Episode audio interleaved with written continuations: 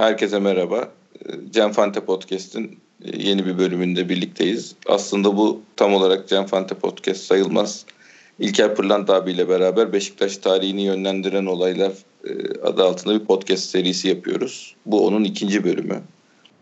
E, Faik Tribünü'nde İlker abi Beşiktaş tarihini yönlendiren olaylar adında bir yazı hazırlamıştı. E, bu yazıya gelen yoğun talep üzerine bu yazı madde madde geçtiği e, bölümlerin tarihsel dönüm noktalarının bir açılımını yapmak istedik podcastler aracılığıyla. Bunları yazarak yapmak çok kolay olmayacaktı. E, geçen hafta ilkini bunlardan e, yayınladık ve 1903'ten başlayarak 1931 yılına kadar Beşiktaş tarihindeki dönüm noktalarını e, İlker Pırlant abinin e, yorumlarıyla dinledik. Bu, bugün de 1931'de Hakkı Yeten'in Şeref Bey tarafından Beşiktaş'a transfer edilmesiyle Baba Hakkı efsanesinin doğuşuyla başlıyoruz. Ee, İlker abi bu tarihsel süreçte Hakkı Yeten'in Beşiktaş'a gelmesi neden önemli? Baba Hakkı'nın daha doğrusu o zamanki adıyla Hakkı Yeten'in Beşiktaş'a gelmesi e, şöyle önemli. E, Hakkı Yeten uzun bir süre hatta neredeyse ölene kadar Beşiktaş tarihinde etkili olmuş biri. E, Beşiktaş'ta futbolcu olarak başlamış, takım kaptanı olmuş, futbolu bıraktıktan sonra teknik direktörlük, yöneticilik yapmış, en sonunda kulüp başkanı olmuş. Hatta onursal başkan olarak e, yani hayata veda ettiğinde Beşiktaş'ın onursal başkanı olan biri. Futbol oynadığı dönemde de bildiğimiz anlamda sıradan bir futbolcu gibi değil zaten. Yani takımın teknik direktöründen hatta bazen başkanından daha çok sözü geçen, karar merci olan biri. Yani Beşiktaş dendiği zaman bir dönem akla hep baba hakkı gelmiş. O kadar önemli biri. Kulübün otorite figürü. Aynen öyle. Evet. Kulübün otoritesi baba hakkı. Ne kadar orada bir başkan otursa da Beşiktaş denince akla baba hakkı gelmiş. E, gelişi de şöyle. E, biz hep ben daha doğrusu uzun yıllar Karagümrük'ten Beşiktaş'a geldiğini bilirdim. Beşiktaş'ın onu evet. Karagümrük'ten transfer ettiğini bilirdim. Fakat e, malum direktör 52 var. Gene Twitter ismiyle söyleyelim. O onun e, eski tarihli gazeteleri buluyor ve onlar üstünde konuşuyoruz kendisiyle, yazışıyoruz. Baba Hakkı'nın Beşiktaş'ta oynadığı ilk maçın e, gazete kupürünü buldu. 1931 senesinde bir Yugoslav takımı İstanbul'a geliyor. Belgrad takımı tam adını bilemiyorum. Ee, ve Beşiktaş'ta bir hazırlık maçı yapıyor. O hazırlık maçında e, okuduğumuz zaman gazeteyi Halıcıoğlu'ndan Hakkı'da Beşiktaş forması giydi yazıyor. Yani hmm. daha tam olarak transferi gerçekleşmemiş ama özel maç oyun olduğu için belki de deneme amaçlı veya bir görelim diye. Yani lisanssız olarak sanıyorum oynatılmış. E, Halıcıoğlu dediği de Halıcıoğlu Askeri Okulu. Evet, yani çok askeri ilginç. öğrenci ol, askeri öğrenci olduğunu biliyoruz Baba Hakkı'nın. E, fakat hep Karagümrük'ten geldiği söylenirdi. Belki de her iki takım da birden oynuyordu. Ona da tam emin değilim. Yani hem Karagümrük'te sivil bir takımda hem de Halıcıoğlu takımında, askeri okulun takımında oynuyordu. Onu bilemiyoruz. Ee, ilk defa Beşiktaş'a teklif edildiği zaman da Beşiktaş'ın 1924 yılında e, Türkiye futbol birincisi olan Harbiye takımında bir futbolcu varmış. Baba Hakkı'nın babası, şey, abisi özür dilerim. Ve çok iyi bir futbolcuymuş. Onun kardeşi olduğu söylenince ya onun kardeşi de kardeşi bile yeter yani. Kardeşi olması bile iyi futbolcu olması için yeter gibi bir şeye söylenmiş. Artık abisi nasıl iz bıraktıysa Beşiktaşlar üzerinde. Orijin ee, itibariyle. Evet, e, genetik olarak o da iyidir diye düşünmüşler. Yani bunlar tabii şeyler, gene dediğim gibi kulaktan dolma bilgiler. Aynen. Ve e, Şeref Bey, Ahmet Şerafettin yani şeye e, baba hakkıyla görüşüyor ve ona Beşiktaş'a gelmesini istiyor ve ikna ediyor onu. Ve hakkı yeten böylece Beşiktaş'a transfer oluyor. Ve 1931 senesinde itibaren e, Beşiktaş forması giymeye başlıyor. Onunla beraber belki de biraz daha önce Voleci Şeref diye bilinen e, Şeref Görkey de Beşiktaş'a katılıyor. Ve Beşiktaş'ın ondan sonraki yıllarda e, futbol tarihine damga vuracak kadrosu böylece oluşmaya başlıyor. İşte Şeref Körkey, Baba Hakkı işte daha sonra Şükrü Gülesin katılacak falan filan. Ve uzun yıllar taşlar, şampiyon. Taşlar bir şekilde yerine oturuyor anladığım kadarıyla. Evet, yani, evet. 1932'de de buradan hemen senin yazıdaki ikinci e, şey yaptığın, e, altını çizdiğin noktaya geçebiliriz. Bu süreç içinde ikinci. Çırağan Sarayı'nın bahçesinin Şeref Bey'in çabalarıyla stat yapılmak üzere kiralanması ilk mabedimiz 1932. Yani bu birbirine yakın tarihli olaylar ama işte taşlar yan yana gelip oturup bir şey oluşturmaya başlıyorlar. Geleceğe dönük bir başarı sürecinin e, şeyi başlangıcını e, yapmış oluyorlar gibi duruyor. Evet çok doğru çok doğru. O zamanlar bilinen iki tane stat var. Biri işte şimdiki Taksim Gezi Parkı'nın yerinde olan Taksim Stadyumu. Ve bir de Fenerbahçe stadının yerinde olan Kadıköy stadı deniyor herhalde oraya. E, iki tane statta oynanıyor maçlar. Ve Şeref Bey de tabii ilginç bir kişilik. Yani orada e, yanmış malum Çırağan Sarayı. 1910 biliyorum. E, harabe halinde duruyor ve stadında şeyin sarayında bir bahçesi var. Yani futbol sahası yapılabilecek büyüklükte bir bahçe bu. Şeref Bey artık nasıl olduysa orayı gözüne kestirmiş ve burayı alıp e, bir stat yap, yapmanın iyi olacağını düşünmüş ve çok da doğru karar vermiş tabii. Ama ve inanılmaz o... bir şey. Yani bir saray yanıyor. Biz bunun bahçesinde stat yapmak istiyoruz diye gitmeyi düşünmek bile bir şeydir. Yani öyle. Aynen öyle. Aynen öyle. Yani o stadı herhalde o şeyi sarayı o şartlarda, o günkü şartlarda ekonomik durumunda tekrar restore etmek, eski haline falan getirmek herhalde ekonomik olarak mümkün değildi ki. Doğru. Evet. Ee, yani o öyle duruyor. Madem bu böyle duruyor bu harabe şeklinde e, sahasına bir şeye bahçesine bir stat yapalım diye düşünmüşler.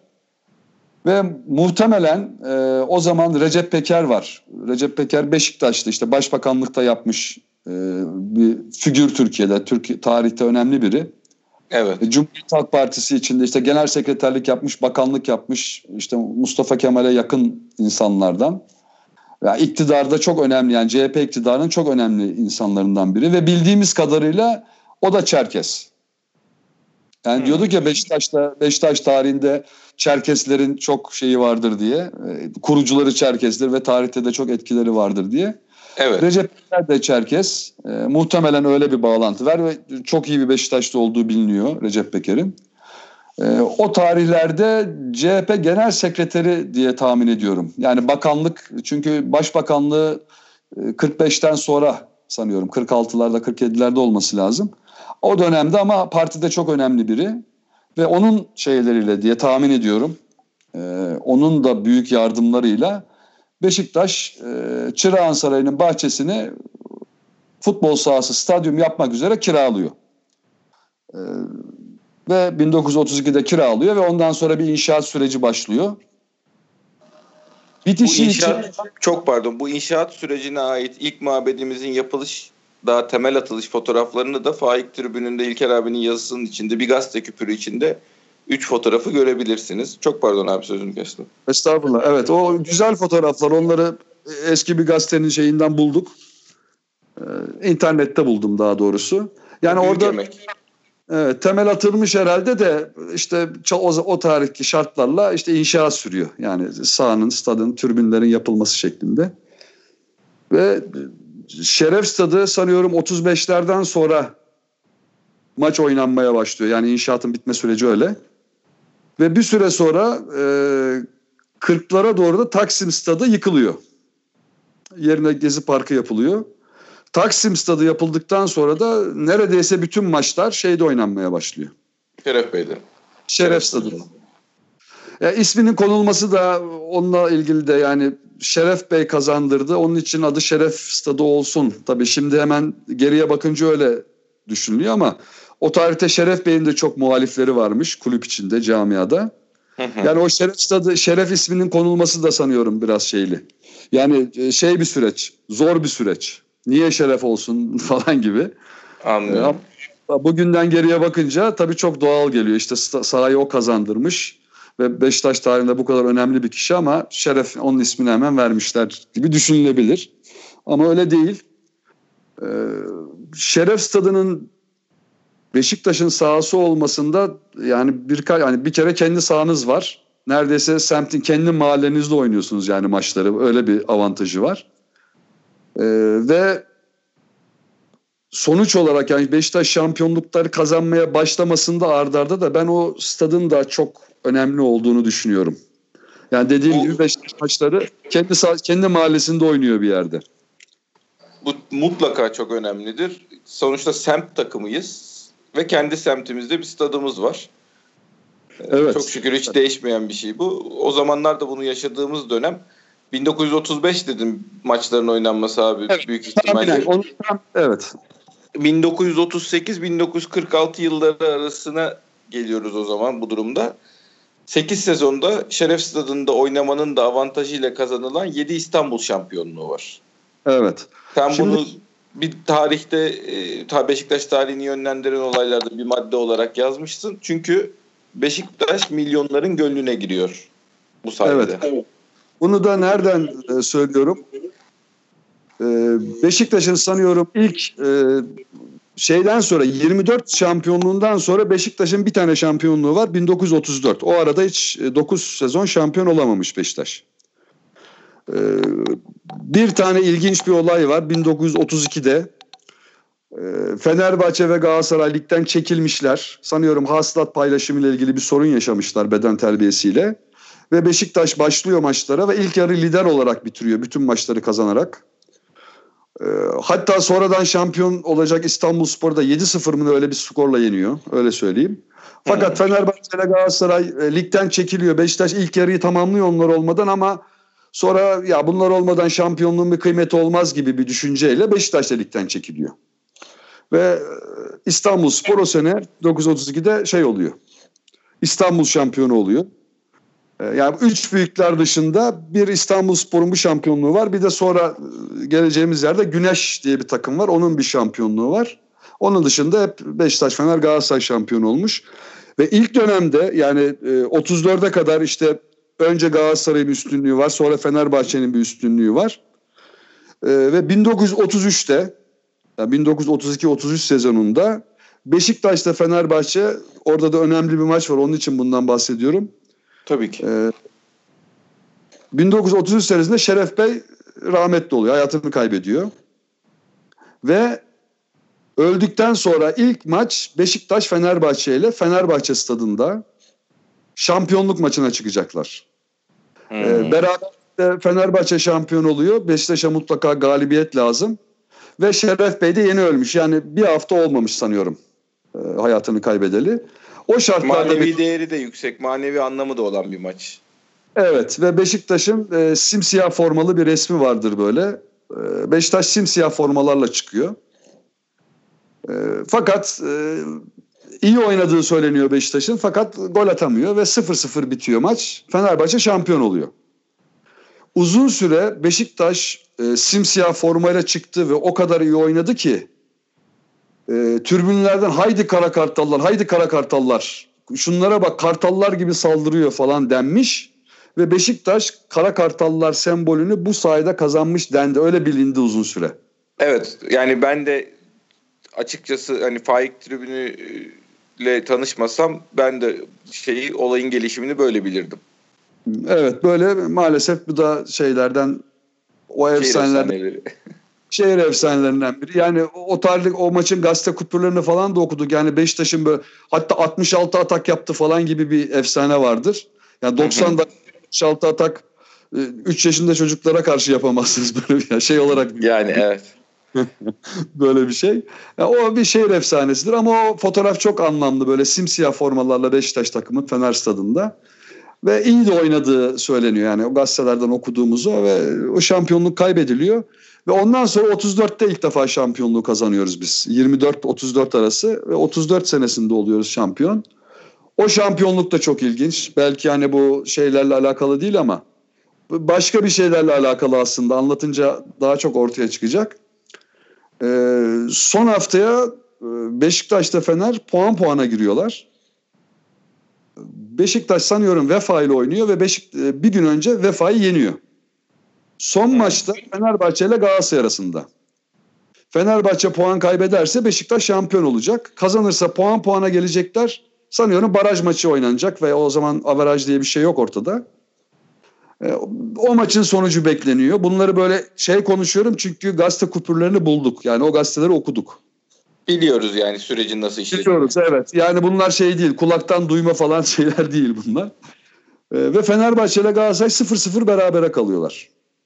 Beşiktaş şampiyon oluyor. E, fakat Fenerbahçeler hemen itiraz ediyorlar. Bunlar da gazetelerden okuduğum şeyler.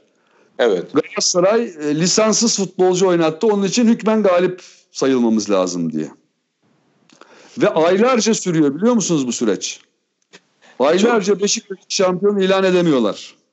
Çok şaşırtıcı gel gelmedi. Evet bu, bu bilindik bir konu. Bu, bunu Beşiktaşlar bu bilindik bir konu Beşiktaşlar için. Ee, ve sonra İstanbul bölgesi sanıyorum şöyle bir karar alıyor. Diyor ki ya şey olmamış ama hani Galatasaray hükmen mağlup ilan etmeyelim. Bunlar lisanssız futbolcu oynatmamışlar ama bu maçı baştan oynatmakta fayda var. Diye bir karar alıyorlar. Bunu da Bu gazetede fe- görüyorum. Federasyondakilerin soyadlarını falan çok merak ettim. Ben nesilden bir şey var mı? Babada da olabilir, nesillik var mı diye. Olabilir. O, o zamanlar soyadlarını bulamayız çünkü 33 daha soyadı kanunu çıkmamış sanıyorum. Doğru. Doğru İlker abi. Pardon 34. Yeni çıkmış. Evet 34. Ee, her neyse bunu bayağı bir tefrika gibi gene o direktöre 52 şeyden çıkardı gazete arşivlerinden. En sonunda federasyon e, yani İstanbul bölgesinin bu kararına öyle öyle saçma şey olur mu lan diyor. Yani hani böyle demiyorlar da tabii meali bu. Yani hem adamlar e, lisanssız futbolcu oynatmamış gayet nizam bir maç oynanmış ama bu maç bir daha oynansın diye karar mı olur kardeşim diyorlar. Ve Beşiktaş Sizin, sizin şampiyon de gönlünüz kırılmasın diye. e, Yani böyle böyle bir karar almışlar ya düşünebiliyor musunuz o tarihlerde? Ve Beşiktaş'ı şampiyon ilan ediyorlar ama Beşiktaş son maçlar oynandıktan sanıyorum 2-3 ay sonra Beşiktaş nihayet şampiyon oluyor. Şampiyonluğu tescil ediliyor diyelim. Böyle de enteresan bir şey var. Ee, ondan sonra buradan şeye geliyoruz. 38'e mi geliyoruz? Daha öncesinde başka 38 yani, e, gene 38 ama Beşiktaş'ın ilk şampiyonluktan bir sene öncesi gene orada enteresan bir durum var. Güneş takımının şampiyonluğu. E, Güneş takımı da o dönem Galatasaray'dan ayrılanların kurduğu bir e, takım. Çok kısa ömürlü bir takım. Fakat Galatasaray'ın çok iyi futbolcularını alıyor. Bildiğim kadarıyla Fenerbahçe'nin de çok iyi futbolcularını alıyor ilave olarak ve yeni bir takım kuruyorlar. Ve ilk sene bu takım ilk sene veya ikinci sene e, şampiyonluğa oynuyor. 1937-38 sezonunda ve lig bittiği zaman tek devreli bir lig bu. E, 10 takımlı sanıyorum. E, Beşiktaş, Fenerbahçe ve Güneşspor aynı puandalar. averaj yok. Sistemi yok yani. Averaj sistemi yok dendi. Şimdi biz yıllarca öyle bildik. E, averaj sistemi yoktu. Üç takım eşit puandaydı ama attığı yediği gibi şimdiki gibi bir hesap yapılınca o puan cetvellerini biliyoruz. Beşiktaş şampiyon oluyor. Hı hı. Ama bölmeli sistemle yapılırsa yani attığı bölü yediği şeklinde avaraj hesaplanırsa Güneş Spor şampiyon oluyor. Hı. Fakat e, ligin bitmesinden yani ligin daha yarısında bir gazetede e, puan cetveli gördük. Bir puan cetveli var. Avaraj bölümle yapılmış. Yani e, Güneş şampiyon olur yani lig biter bitmez bunu icat edip Güneş şampiyonu ilan etmemişler. Statü oymuş. Statün o olduğu da belli değil. Ama bir gazete öyle yapmaya başlamış puan cetvellerini. Bölüm hesabına göre. Çok Anladım enteresan. Şimdiki şartlarda biraz tuhaf geliyor insan ama e, lig bittikten sonra da işte uzun süre şey oluyor. e, kim şampiyon olacak falan böyle tartışmalar var. E, federasyonun da şöyle bir çıkışı var burada. Sanıyorum bu o, o sene milli lig oynanıyor çünkü. Pardon milli küme oynanacak. Evet. Zaten diyor biz diyor İstanbul Ligi'ni diyor milli kümeye katılacak dört takımı belli etmek için şey yapıyoruz diyor. Belirlemek için düzenleniyor bu lig diyor. Kimin şampiyon olduğu beni ilgilendirmez diyor federasyon. Ben ilk dört bakarım diyor. İlk dört belli zaten diyor. Bu averajın öyle veya sıralamanın öyle veya böyle seçilme yapılması beni ilgilendiren bir konu değil. İlk dört belli diyor. Beni o ilgilendirir diyor. Ama e, şeyde galiba hasılat dağıtımında galiba böyle bir hani birincinin, ikincinin, üçüncünün farkı var. Onu da diyor İstanbul bölgesi kendi belirlesin ne yaparsa yapsın diyor. Bunlar Hiçbir gazeteler... şey çözmüyorlar yani sonuç olarak. Şey çözmüyor. Ee, federasyon çözmüyor. Fut, Türkiye Futbol Federasyonu çözmüyor ama İstanbul bölgesi sonuçta şeyi kabul ediyor. Bölümlü averajı kabul ediyor. Yani attığı gol bölü yediği gol. Hmm. Yani gol ortalamasına bakıyorlar yani. Anlatabiliyor muyum? Öyle bir averaj sistemi. Bu şimdi çok komik gelebilir ama 1971 senesine kadar Türkiye Ligi'nde bu averaj sistemi uygulandı. Bunu çok kişi bilmez. Yani evet, attı, ben de ilk defa duyuyorum. Evet 1971'e kadar böyle uygulanıyor. Ee, 1971'den sonra attığı gol eksi yediği gol avaraj sistemine geçiliyor. Uzun sene uygulanmış yani bu bölüm sistemi. Averaj da zaten İngilizce ortalama demek e, şeyde daha yakın geliyor insana değil mi? Attığı böyle yediği yani.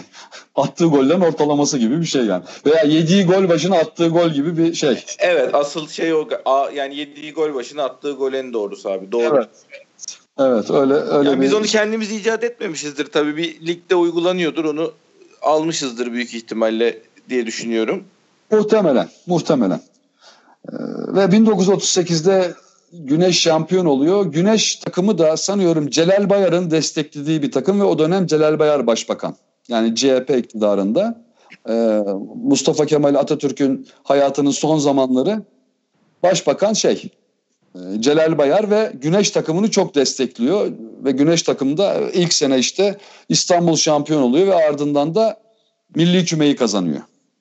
İşte o zaten Fenerbahçe Galatasaraylı oyunculardan kuru, yani onların da ikna olup oraya gelmesi de bir şey olduğunu gösterebilir zaten bir politik altyapı olduğunu. Evet. Altyapı var. Evet. Ve politik altyapı olduğu şuradan belli. Ee, Mustafa Kemal hayatını kaybedip İnönü Cumhurbaşkanı olur olmaz ve Celal Bayar e, iktidardan çekildiği anda da Güneş Kulübü kapanıp gidiyor hemen. Yok oluyor yani. Bir dahaki sene e, sonuncu mu ne oluyor öyle de kapanıp gidiyor. Güneş takımının şeyi bu. Yani bir şampiyonluğu var arada işte bu şekilde. Ondan sonra ta- tarihin şeyine girmiş. Sahnesinden siliniyor. Siliniyor. Ee, yine şöyle bir ve 1938-39'da Beşiktaş e, tekrar İstanbul şampiyonu oluyor. İşte bu şeyli kadro. Ee, Baba Hakkılı, Şeref Görkeyli kadro. Voleci Şerefli. Evet, voleyci şerefli kadro ilk defa şampiyon oluyor ve o zamanla ilgili de e, bizim Beşiktaş tarihin üç tane babası var malum. Baba Hüsnü, Baba Hakkı, Baba Recep. E, ilk baba diyelim. Baba Hüsnü'nün bir gazete röportajını bulduk. Hmm. E, maçların ağırlıklı olarak Taksim stadında oynandığı dönemle ilgili o dönem zaten öyle bir dönem. Ağırlıklı olarak Taksim'de oynanıyor maçlar. E, Taksim stadını tarif ediyor. E, iki türbünlüymüş. Yani şimdiki gibi düşünürsek numaralı ve kapalı var. Kale arkaları yok. Kale arkalarında türbünler yok. Evet. E, bir türbünü Galatasaraylılar alırmış, bir türbünü Fenerliler alırmış. Fenerlerin aldığı türbünün kenarında türbün olmayan böyle toprak bir yer varmış. Yani sahanın kenarı tamamen türbün değilmiş de bir boşluk varmış orada. O boşluğa da Beşiktaşlılar gelirmiş. Yani Beşiktaşlıların e, seyircisinin, Beşiktaş'ın seyircisinin azlığını oradan öğreniyoruz. E, Fener Galatasaray rekabeti çok üst düzey. Seyircileri de çok fazla. O, Bu bunun tabii şeyin de etkisi var herhalde. O derbi kendi aralarındaki maçlara erken başlamış olmalarının da etkisi var bunda. Muhakkak, muhakkak ve ilk seneler malum hep onlar şampiyon oluyor. İşte bir 1924 var bizim. Ondan sonra 34 var. 39'a kadar gene boşuz. Anlatabiliyor Yani e, Doğru. şampiyon arasında geliyor. E, geçiyor. Ve o röportajdan şunu da anlıyoruz. En türbünlerin en gürültülü olduğu maçlar da Pera Şişli maçlarıymış. Pera Rumların azınlık takımı ikisi de. Pera Rumların, Şişli Ermenilerin takımı. O ikisinin arasındaki maçların zaten ben daha önce de büyüklerinden de duymuştum. Çok iddialı ve çok kavgalı olduğunu. Çok ee, enteresan. Çok enteresan değil mi? En kavgalı maçlar onlarmış. Fener Galatasaray maçları kalabalık olmasına rağmen o kadar şey değil. Yani e, bir maçtan bahsediyor mesela çok gürültülü adeta diyor Peraşişli maçı gibiydi diyor. Anlatabiliyor muyum? Yani Peraşişli maçlarının şey olduğunu... Örnek halinde yani o kadar kadar. Örnek halinde evet. Ee, ve 1939'da ilk defa Beşiktaş şampiyon oluyor. 39, 40, 41, 42, 43 üst üste 5 şampiyonluk. Araya bir Fener giriyor 44'te. Ve 45-46'da yine Beşiktaş. Yani e, 8 senede 7 defa şampiyonluk. Enteresan olan iki tanesi tüm maçlar kazanılarak 41 ve 43. E, üç tanesi e, yani toplam 5 tane namalup şampiyonluk var. 2 tanesi tüm maçlar kazanılarak. Bu 7 şampiyonun 5 tanesi namalup. O çok çok ezici bir üstünlük. Ezici bir üstünlük ve tabii bu ezici üstünlükte kadro bir kere artık Beşiktaş kadrosu çok iyi bir hale geliyor. Meşhur bir forveti var Beşiktaş'ın. Sabri Hakkı Kemal Şeref Şükrü diye. Ee, sağ açık Sabri, sağ iç Hakkı, Santrafor Kemal, sol iç Şeref Görkey, voleci Şeref, ee, sol açıkta Şükrü Gülesin. Bu efsane bir forvet. Evet hakikaten öyle. O, o 7 şampiyonluğun 8 senede 7 şampiyonlukta çok büyük e, katkıları olan bir forvet. Ve bu 7 şampiyonluğun çok da büyük bir önemi. Yani şampiyonlukların belki kendisi kadar. Hani dedik ya Beşiktaş, Galatasaraylılar bir türbün alıyordu, Fenerler bir türbün alıyordu. Aradaki boşluğa Beşiktaşlar sığıyordu gibi. Aynen. Bundan sonra Beşiktaş artık e, şey, yani milyonlara mal olmak şeyi var ya. Bu şampiyonluklar ve şeref stadıyla beraber artık Beşiktaş milyonlara büyük bir türbün gücü edinmeye başlıyor. Ve ondan sonra da Galatasaray'ı geçiyorlar şeyde seyirci sayısında. Fener'le Beşiktaş türbünde şey olmaya başlıyor. Ee, sayı olarak rekabet etmeye başlıyor. Bu Ve bir tam, diriliş dönemi gibi. Evet yani Beşiktaş'ın e, asıl tarihe çıkışı yani hani biz 1924 senesi için üç büyükler efsanesi başlıyor dedik ama Şimdi söyleyebiliyoruz. O zaman için böyle bir şey yok. Yani üç büyüklere Galatasaray Fener rekabeti daha fazla. Fakat bu 39-46 arasında ki Beşiktaş'ın bu ezici üstünlüğü ve adeta her maç yenmesi. Yani diyorum ya işte 5 sezon namalup şampiyon olmuş. Onun altını bir çizelim evet İlker abi. Şimdi namalup şampiyonluk 5 sezon 2 sezonun her maçı kazanarak olduğunu her maçı evet. Yani beraberlik de yok. O beraberlik de yok. Çok ilginç bir şey. 8'de 18, 18'de 18, 1941 ve 1943'teki şampiyonluklar 18 maç 18 galibiyet yani öyle şampiyonluklar. Ee, ezici bir dönem yani bu. Ee, ve dediğim gibi hem sayısal olarak Beşiktaş'a şampiyonluklar getiriyor ve bir yandan da Beşiktaş'ı işte üç büyükler bence esas doğuş burasıdır. Üç büyüklerin. Yani Galatasaray Fener şeyi var arada yani esas büyük rekabet oyken Beşiktaş e, üç büyükler şeyini sağlıyor. Onların dışında ben de varım diyor yani burada. Ve bunu da artık sahada da ispat ediyor. Türbünde de artık ispat etmeye başlıyor. O zaman hazır tribünden konuşmuşken senin e, yazıda notların arasına aldığın 8 Aralık 1940 Süleymaniye maçında taraftar Mehmet Kalin tarafından futbolculara ilk kez Kara Kartallar diye bağırılması Kara Kartal'ın sembolümüz olması. Bu evet. E, hem deminki yanlış bilinen e, noktayı düzelt tarihimizdeki yanlış bilinen noktayı düzeltmek anlamında o Fenerbahçe maçı değil bu 1940'daki e, süreç olduğunu biz nereden biliyoruz bunu Mehmet Kalin tarafından yapıldığını? Bunun bunun da böyle şeyi yok tabii. Yani bu gazetede falan yazılmış bir şey değil. Ee, bunu 100. yıl belgeselinde anlatıldı bu.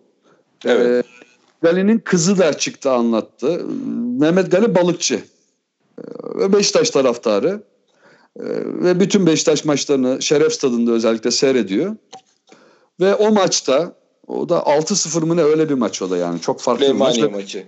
Süleyman ve Beşiktaş'ın zaten e, bütün maçları o zaman farklı. Yani Fener Galatasaray'ı tabii biraz az farklı yeniyor. Onları da farklı yendiği oluyor ama diğer maçlarda böyle altılar yediler çok havalarda uçuş yani onlar falan filan. öyle öyle bir dönem o. Ee, çok güçlü oldu. Dönemmiş İlker abi. Ya aynen aynen. Yo bizim taraftar bıkardı ondan da. O da doğru. O da doğru. Ama arada bir tane kaybetse 3 senede bir maç ne oluyor bu takım nereye gidiyor diye şey maçta. Vallahi öyle. Yani o e, sanıyorum Cem Atabeyoğlu vardı bir tarihçi. Onunla da yapılan bir röportaj var. Ee, şimdi rahmetli oldu o. Sanıyorum aslen Beşiktaşlı değil ya ya Fenerli Galatasaraylı ama spor tarihçiliğinde bayağı sözü geçen biri o Cem Atabeyoğlu. Onun çok şeyleri var spor tarihiyle ilgili. Onun da röportajı Evet.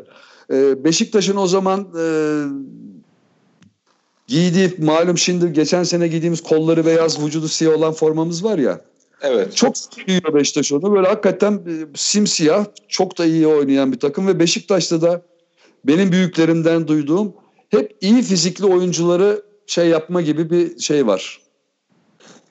Öyle futbolcuları seviyor Beşiktaş yani. Güçlü Hmm. fizikli iri futbolcuları. Yani mesela Şükrü Güleç'in dev gibi bir adammış o tarihlerde. Onu herkes anlatır yani. Baba Hakkı zaten boyu çok uzun değil ama çok geniş bir adam yani. Böyle iki adam yan yana duruyor gibi falan. Ee, ve o siyah formalarla giyince hakikaten böyle kartallar gibi duran bir takım var. Fizyonomi sahada. de onu andırıyor yani. Onu andırıyor. Ee, O Cem Atabeyoğlu o formaya bağlamıştı yani o kara kartalların çıkışı formada siyah olunca ve çok sürekli atak yapan saldıran bir takım. Ve Mehmet Gali'nin de türbünden e, haydi kara kartallar haydi kara kartallar diye bağırması bu kara kartalların yerleşmesi ve zaman içinde Beşiktaş'ın sembolü olması sonucunu doğurmuş. Ama dediğim gibi bunun bir şeyi yok. Yani herhangi bir gazetede veya işte kulüpte alınan bir kararla bundan sonra biz kara kartal olalım falan gibi bir şey yok. Öyle bir şeye ulaşamadım. Tahmin ediyorum da yoksa. Daha da daha da güzel bir şey. Taraftarın gönlünden çıkmış bir şey. Taraftarın kendi bulup yarattı. Hani biz bundan sonraki adımızı bunu koyduk. Sembolümüz bu olsundan ziyade taraftarın kendi yarattığı bir şey olması da bence Evet. daha kutsal bir şey. Evet, yani muhtemelen bir kişiden çıkıp ondan sonra herkes tarafından benimsenmesi çok önemli tabii. Yani siz ne Doğru. kadar uydurursanız uydurun. Ejderhalar olalım, kaplanlar olalım. Olmuyor. Taraftarın benimsemesi çok önemli. Taraftar yapmış yani. Beşiktaş'ı sevenler. Ve e, Beşiktaş'ın da işte dediğim gibi türbün olarak da seyirci sayısı olarak da artık e, üç büyükler arasında hatta Galatasaray'ı geçtiği kesin o dönem. Evet. Ga- Galatasaray'ın geri dönüşü e, 1955'te Metin Oktay'ın Galatasaray'a transfer oluşuyla başlıyor. Yani hep İnönü için söylerler onu. İki direk arasında kalırdı Galatasaraylılar. İşte Beşiktaşlılar e, bir tarafta işte Yeni Açık tarafında veya Gazane tarafında işte öbür tarafta Fenerler. Orada iki direğin arasında Galatasaraylılar. Çok az bir grupmuş. Şey de mantıklı zaten liseye bağlı bir takım yani daha çok liselilerin ve o camianın şey yaptığı bir takım o dönem. Ee, O anlamda da şey. Ama Metin Oktay'ın gelişinden sonra Galatasaray'ın da şeyi var. Seyirci Kitleyle tanışması. Aynen öyle evet. Ve işte bu şeyle beraber son işte UEFA kupasıyla falan filan da sayının Fener sayısını geçmesi. Yani Fener seyircisinin sayısını da geçtiğini de biliyoruz. Veya araştırmalar o yönde. Şimdi bundan sonraki noktamız bizi 1947'ye kat- götürecek. İnönü Stadı'nın e, iki açılışı, ikinci mabedimizin açılışına götürecek. Bunu üçüncü bir podcast'te ele alacağız. Bu aradaki süreçle ilgili yani e, bizim şeyden bu 46'daki şampiyonluk sürecinden sonraki İnönü'nün yapılışı ikinci mabedimizin açılışı ile ilgili arada geçen süreyle ilgili söylemek istediğim bir şey var mı İlker abi? Ya ben arada Şeref Stadı'ndan bahsedeyim biraz. Hay hay. Şeref Stadı'nın e, yani biz hani İnönü'ye hep mabedimiz dedik. E, Bizim ilk mabedimiz Şeref Stadı'ydı. Şeref Stadı ben orada bulunma şansına erişenlerdenim ve Şeref Stadı'ndan Beşiktaş'ın ayrılması beni çok üzmüştü. Yani o günkü Beşiktaşları çok üzmüştü. Yaşı belli bir belli bir yaşın üstündeki Beşiktaşları diyeyim. Evet. E, Şeref Stadı e, işte Çırağan Sarayı'nın bahçesine yapıldığını biliyoruz. Denize sıfır. E, açık türbün e, yani sağa denize paralel olarak konduğunu, oturtulduğunu düşün. Ve denizin kenarındaki türbün açık türbün ve fazla yüksek de değil o türbün. Harika. Yol tarafındaki türbünde kapalı türbün. Yani uyduruk bir kapalı şeyi var. Fakat sonra da yıkılmış bir daha da yapılmamış. Bir yerden sonra her taraf açık olmuş öyle diyelim. Evet. Ee, ve yazın özellikle yazın e, düşün siz taraftarsınız. E, şeref stadına gidiyorsun. E, denize giriyorsun önce. Yani şeyden çıkıp o, Boğaz'da denize giriyorsun. Ondan sonra türbüne geliyorsun. İşte şeyin varsa artık bir nevalen varsa açıp türbünde yiyorsun. Biraz sonra Beşiktaş'ın antrenmanı başlıyor. Harika. Beşiktaş'ın yani böyle bir gün yaşanan bir yerdi Şeref Stadı. Ee, Beşiktaş maçlarında orada oynuyor ayrı konu. Lig maçlarını ayrı oyun, orada oynuyor şeye kadar. İşte İnönü Stadı açılıp faal hale gelene kadar. İşte 1947'de açılıyor ama tüm maçların orada yani Şeref Stadı'nın devre dışı kalması daha sonraki yıllarda. Yani 40'larda 50'lerde falan oluyor herhalde. Yani bu evet. semtin sosyal etkinlik alanı aslında. Aynen öyle yani müthiş çok az bir parayla müthiş bir gün geçirebiliyorsunuz yani. O parayla denize giriyorsunuz, Beşiktaş idmanı seyrediyorsunuz, işte yemek yiyorsunuz artık yiyip içiyorsunuz türbünde falan böyle bir mekandı Şeref Stadı.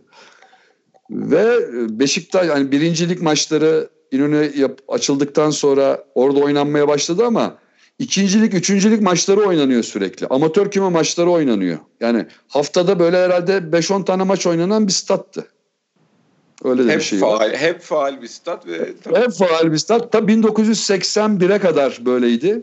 Ee, 1981'de sadece Beşiktaş'a ait oldu. Yani diğer maçlar, amatör maçlar, ikincilik, üçüncülük maçları kaldırıldı Şeref Stadı'ndan tamamen Beşiktaş'ın antrenman sahası oldu. Sırf Beşiktaş A takımı değil genç altyapı da bütün Şeref Stadı'nda çalışıyordu yani. Öyle bir yer. Yani gerçek anlamda bir mabetti Şeref Stadı ve 1985'te çıktık e, Şeref Stadı'na. İşte Fulya yapıldı. Fulya'ya geçti takım. Ve ondan sonra 1947'de işte İnönü Stadı yapılıyor malum. Evet. İlk yapıldığı zaman da yeni açık dediğimiz türbünler yok o zaman. Orada bir gazane var. Ee, bir duvar örülmüş oraya. Sonradan portatif türbünler falan konmuş. Yani böyle çok az sayıda seyirci olabiliyor orada. Ve sonradan işte 63 senesinde yeni açık yapılıyor. Stadın kapasitesi büyüyor falan.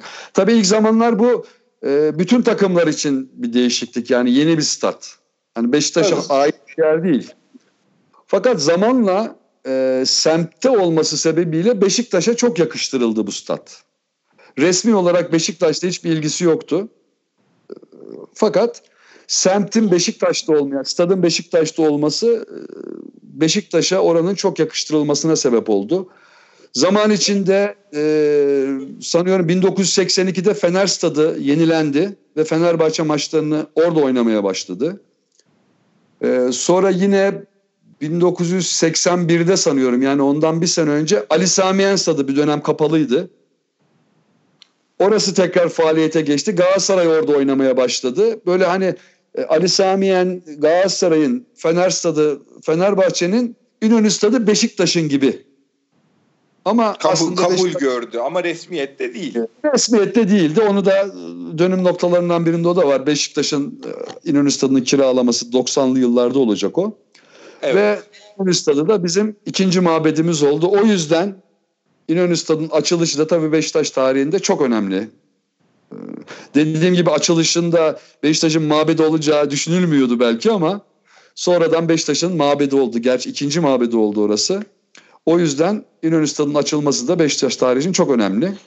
İşte 1947'de artık onu sonra konuşuruz istersen o maçı. Evet o gün ama tek yani o günkü maçı da Beşiktaş oynadı değil mi? Açılış maçını da sonuçta. Beşiktaş oynadı ama şöyle bir şey biliyorum. Hani şu anda şeyim yok da ilk önce AİK takımı bu İsveç'in bir takımı AİK. Evet. İsveç'in takımı o davet ediliyor açılış maçı için. Fenerbahçe oynayacak galiba önce. Fakat Fenerbahçe'nin o ara başka bir maçı mı var, başka bir şeyim var. Fenerbahçe oynayamıyor bir şekilde o maçı. Hı hı. Ve Beşiktaş oynuyor yerine. Kaderin cilvesi abi. Kaderin cilvesi yani bunu ama şu anda şu gazetede şurada yazıyor diyemiyorum ama benim bildiğim o veya duyduğum o. Önce Fenerbahçe'nin oynaması düşünülüyor AYK takımıyla. Olmuyor. Beşiktaş oynuyor ve ilk golü de işte atmak Süleyman Seba'ya kısmet oluyor. Bir de öyle bir durum var. 3-2 kaybediyor maçı gerçi Beşiktaş ama. Ee, yani gelecekte resmi olarak da mabedimiz ikinci mabedimiz olacak statta ilk maçı biz oynuyoruz. İlk golü de Süleyman Seba atıyor. Hani Hollywood film çekse senaryoyu bu kadar bu kadar yazsalar şey gibi hani Zafer'e kaçış filminde e, röveşatayla atılan gol gibi bir şey bu. Hani bu kadar evet. yazılır mı artık ya abartmayın dersiniz ama Değil mi? Değil mi? Tarih bir şekilde gerçekleşmiş. Biz zaten e, bu üçüncü podcast'te bu İnönü Stadı ve Beşiktaş AYK maçıyla başlayacağımız için belki o arada bakma fırsatımız da olur bu Fenerbahçe maçına. Bulursak bulmak şart değil ama hani ilk maç plan nasıl planlandı, niye iptal oldu onunla ilgili de bir detaya rastlarsak e, dinleyicilerimizle paylaşırız. İlker abi ağzına sağlık. Çok teşekkür ediyorum. Ben teşekkür ederim. E, bizi dinleyen herkese de çok teşekkür ediyoruz. Bir sonraki podcast'te 23 Kasım 1947 İnönü Stadı'nın Beşiktaş AYK maçıyla açılmasıyla kaldığımız yerden devam edeceğiz. Görüşmek üzere.